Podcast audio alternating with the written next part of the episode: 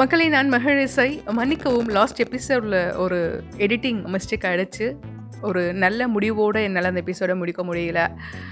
Okay நம்ம இப்போ கதைக்குள்ளே போகலாம். ஸோ நம்மளுடைய லாஸ்ட் எபிசோடில் வந்து ராஜராஜ சோழன் நம்மளுடைய சயின்டிஸ்ட்டை பார்த்து இந்த மனிதன் எந்த நாட்டவனாக இருப்பான்? என்று யோசித்து கொண்டிருந்தார். வணக்கம் தாங்கள் யார் என்று விரிவாக விளக்கிச் சொல்ல முடியுமா? என்று வினவினார். மன்னா சோழ நாட்டு மக்கள் என்னை பார்த்து பயம் கொள்கிறார்கள். அது அவசியம் இல்லை. நான் இந்த மண்ணின் மனிதன்தான். ஆனால் எதிர்காலத்தில் இருந்து வருகிறேன். ஆயிரம் ஆண்டுகள் முன்னர் இருக்கும். காலத்தில் இருந்து நான் வருகிறேன். நான் ஒரு ஆராய்ச்சியாளன். காலத்தை தாண்டி செல்லும் ஒரு கருவியை கண்டுபிடித்து உள்ளேன். அதை பயன்படுத்தி காலத்தை கடந்து பயணம் செய்ய முடியும். அப்படிதான் நான் ஆயிரம் ஆண்டுகள் பின்னோக்கி இங்கு வந்து உள்ளேன் தங்களை பற்றி நான் வரலாற்று புஸ்தகங்களில் படித்து உள்ளேன். ஆனால் தற்போதுதான் உங்களை நேரில் தரிசனம் செய்யும் பாக்கியம் எனக்கு கிடைத்தது. இடைவிடாமல் சொல்லி முடித்து மன்னனை பார்த்தார் ராஜாமணி. மன்னனின் முகத்தில் குழப்ப ரேகைகள் தெரிந்தன. ராஜாமணியே மீண்டும் தொடர்ந்தார். தங்களுக்கு நம்பிக்கை ஏற்படவில்லை எனில் இதோ எங்கள் காலத்தின் சில பொருட்களை பாருங்கள். இதை நீங்கள் வேறு எங்கும் காண முடியாது என்று சொல்லிவிட்டு தன்னிடம் இருந்த பேனாவையும் டார்ச் லைட் இதையெல்லாம் எடுத்து காண்பித்தார். அவைகளை பார்த்ததும் மன்னனின் முகத்தில் அதிர்ச்சி தெரிந்தது. இன்னும் அவர் குழப்பத்தில் இருந்து வெளியே வரவில்லை. தங்களின் பெயர் என்ன? மன்னன் கேட்டான். ராஜாமணி மன்னா? பணிவுடன் பதில் சொன்னான் ராஜாமணி. நிச்சயமாக இது இந்த காலத்தின் பெயர் இல்லை.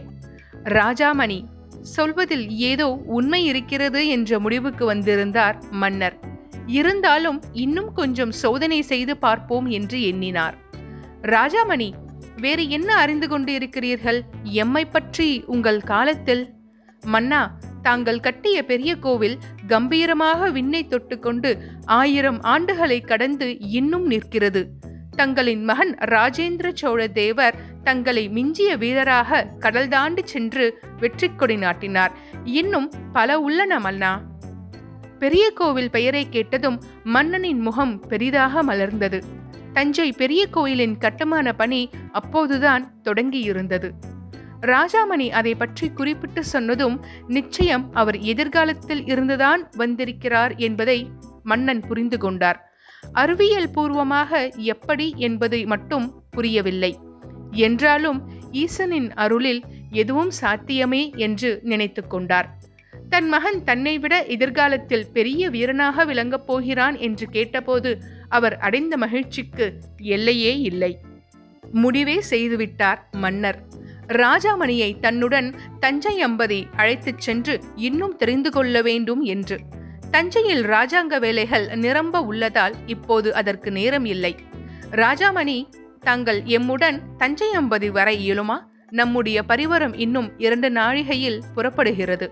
அது என்னுடைய பாக்கியம் மன்னா உண்மையாகவே சோழ தலைநகரை நேரில் பார்க்க நான் மிகவும் ஆவலாக உண்ணேன். இரண்டு நாழிகை கடந்தது. மன்னனின் பரிவாரம் தஞ்சை நோக்கி கிளம்பியது. ராஜாமணியும் மன்னனின் படையுடன் கிளம்பினார். ஏற்கனவே உபதளபதியின் வீரர்களை அனுப்பி தன்னுடைய காலயந்திரம் இருக்கும் இடத்தில் பாதுகாப்பு ஏற்பாடு செய்திருந்தார். மன்னனின் பரிவாரம் குடந்தை வழியாக செல்வதாக ஏற்பாடு. செல்லும் வழியெங்கும் மக்கள் ராஜபாட்டியின் இரு மருங்கிலும் நின்று கொண்டு மன்னனை வணங்கினார்கள். செல்லும் சாலையின் ஒரு பக்கத்தில் வீரநாராயண ஏரி கடல் போல் காணப்பட்டது. சிறிது தொலைவில் இன்னொரு பக்கத்தில் பிற்காலத்தில் ராஜேந்திர சோழ தேவரின் தலைநகரமாக விளங்கப் போகும் கங்கை கொண்ட சோழபுரம் வேறு ஒரு பெயரில் சிறு கிராமமாக காட்சியளித்தது. மன்னனின் பரிவாரம் குடந்தையில் நுழைந்தது. மன்னனின் வருகையால் குடந்தை நகரம் விழாக்கோலம் பூண்டது போல் இருந்தது. மன்னன் தன்னுடைய தமக்கை குந்தவை தேவியை பார்த்து நலம் விசாரித்து ஆசி பெற்று இரண்டு நாழிகையில் தஞ்சை நோக்கி புறப்படுவார் என்று ஒரு வீரன் மூலம் ராஜாமணி தெரிந்து கொண்டார். இரண்டு நாழிகை கடந்த பின் மன்னன் தஞ்சையை நோக்கி புறப்பட்டான். ராஜாமணிக்கு குந்தவை தேவியையும் வானவரையும் வந்தியத்தேவரையும் தரிசிக்கும் பாக்கியம் கிட்டவில்லை.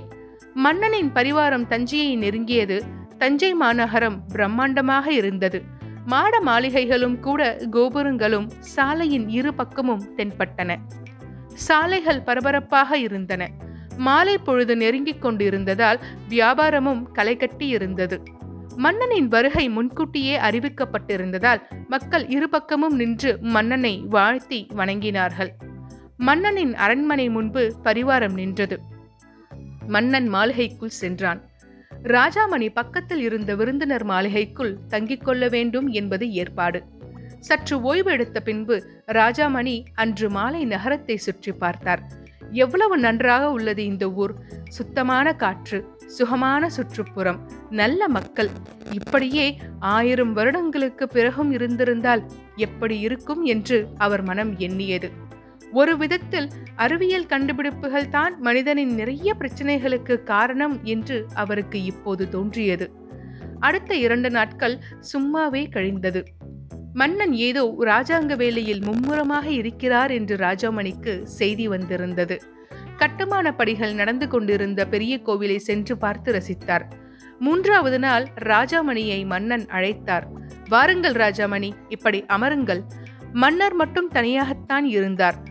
பட்டுத்துணி போர்த்தி மெத்து மெத்தென்று இருந்த அந்த ஆசனத்தில் ராஜாமணி அமர்ந்து கொண்டார். நீங்கள் அன்று உரைத்ததை இன்னும் சற்று தெளிவாக விளக்கி சொல்ல முடியுமா? மன்னர் வினவினார். ராஜாமணி நிமிர்ந்து அமர்ந்து கொண்டார்.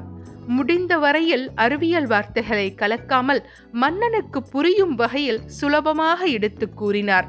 மன்னன் கூர்மையாக கவனித்துக் கொண்டிருந்தார். ராஜாமணி சொல்வதை அவனால் நம்ப முடியவில்லை. என்றாலும் அவரால் அதில் உள்ள விஷயத்தை புரிந்து கொள்ள முடிந்தது. தன்னுடைய அமைச்சர்களிடம் ஏற்கனவே ராஜாமணியின் பேனாவை கொடுத்து ஆய்வு செய்ய சொல்லியிருந்தார்.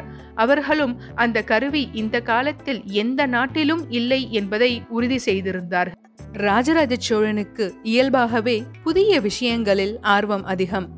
புது புது இடங்களுக்கு திக்விஜயம் செய்வது அவருக்கு மிகவும் பிடித்தமான ஒரு செயல். அவர் இப்போது ஒரு முடிவுக்கு வந்திருந்தார். விபரீத முடிவுதான் இருந்தாலும் முயற்சி செய்து பார்த்து விடுவது என்று தீர்மானித்துக் கொண்டார். ராஜாமணி தாங்கள் உங்கள் காலத்துக்கு செல்லும்போது என்னையும் உடன் அழைத்துச் செல்ல முடியுமா? ராஜாமணிக்கு கிட்டத்தட்ட மயக்கமே வந்துவிட்டது. இது என்னடா வம்பாய் போய்விட்டது என்று நினைத்து கொண்டார். என்ன பதில் சொல்வது என்று அவருக்கு புரியவில்லை. சற்று நேர குழப்பத்திற்கு பின் அவரின் ஆராய்ச்சியாளன் மூளை விழித்து கொண்டது. இப்பேற்பட்ட மாமன்னன் தன்னுடன் வரவேண்டும் என்று ஆசைப்படுகிறார். அழைத்து போய் பார்த்தால்தான் என்ன? என்று தோன்றியது. அதே நேரத்தில் மன்னனை எந்த பிரச்சனையும் இல்லாமல் பாதுகாப்பாக அழைத்துச் சென்று திரும்பவும் கொண்டு வந்து விட வேண்டுமே என்று பயமாகவும் இருந்தது. இருந்தாலும் ராஜாமணியின் காலத்தில் இருக்கும் கட்டி முடிக்கப்பட்ட பெரிய கோவிலையும் அவரின் மகன் ராஜேந்திர சோழன் கட்டிய கங்கை கொண்ட சோழபுரம் கோவிலையும் மன்னருக்கு காட்ட வேண்டும் என்ற ஆசை எழுந்தது. தங்கள் உத்தரவு மன்னரே நீங்கள் விரும்பினால் நாளையே நான் என்னுடைய காலத்துக்கு புறப்படலாம். மன்னரின் முகம் மலர்ந்தது. மிக்க மகிழ்ச்சி. நாம் எமது அரச சபையை இன்றே கூட்டி எமது முடிவை அறிவித்து விடுகிறோம். அடுத்த மூன்று நாழிகையில் அரச சபை கூடியது. மன்னர் தனது அமைச்சர்களிடம் தமது முடிவை அறிவித்தார். ராஜாங்க அலுவல்களை அமைச்சர்களிடம் பகிர்ந்து அளித்தார். அங்கே எல்லோருடைய முகத்திலும் கவலை குடிகொண்டு இருந்தது. புதிதாக வந்த இந்த மனிதனின் சொல்லை நம்பி நமது மன்னர் இந்த விபரீதமான முடிவை எடுக்கிறாரே என்று ஆனாலும் யாருக்கும் மன்னனை எதிர்த்து பேச துணிவில்லை. இளவரசர் ராஜேந்திரரும் இப்போது ராஜாங்க அலுவலாக லங்கைக்கு சென்றிருக்கிறார். குந்தவை தேவியோ குடந்தையில் இருக்கிறார். அதனால் ஈசன் அருளால் நடப்பது நடக்கட்டும் என்று எல்லோரும் அமைதியாக இருந்தார்கள். அன்று இரவை மன்னன் மற்றும் ராஜாமணி அவர்களுடன் ஒரு சிறிய படை ஒன்றும் புறப்பட்டது. அடுத்த நாள் மாலை பொழுதில் அவர்கள் ராஜாமணியின் காலயந்திரம் நிறுத்தப்பட்ட இடத்திற்கு வந்து சேர்ந்து விட்டார்கள். அதை பார்த்த மன்னனுக்கு பலத்த ஆச்சரியம் ஏற்பட்டது. இந்த இயந்திரம் எப்படி காலத்தை கடந்து நம்மை கொண்டு செல்லும் என்று. ராஜாமணி இயந்திரத்தின் உள்ளே சென்று எல்லாம் நன்றாக வேலை செய்கிறதா என்று பரிசோதனை செய்து கொண்டார். பேட்டரி பவர் தான் கொஞ்சம் குறைவாக இருந்தது. இப்போது ஒரு குழப்பம் வந்தது அவருக்கு. ஒருவர் அமர்ந்து செல்லும் வகையில்தான் அந்த இயந்திரத்தை ராஜாமணி வடிவமைத்து இருந்தார். இப்போது எப்படி இருவர் செல்வது என்பது அவருக்கு புரியவில்லை. ஒரே வழிதான். யாராவது ஒருவர் முதலில் உட்கார்ந்து கொண்டு அவரின் மடியில் இன்னொருவர் அமர்வது.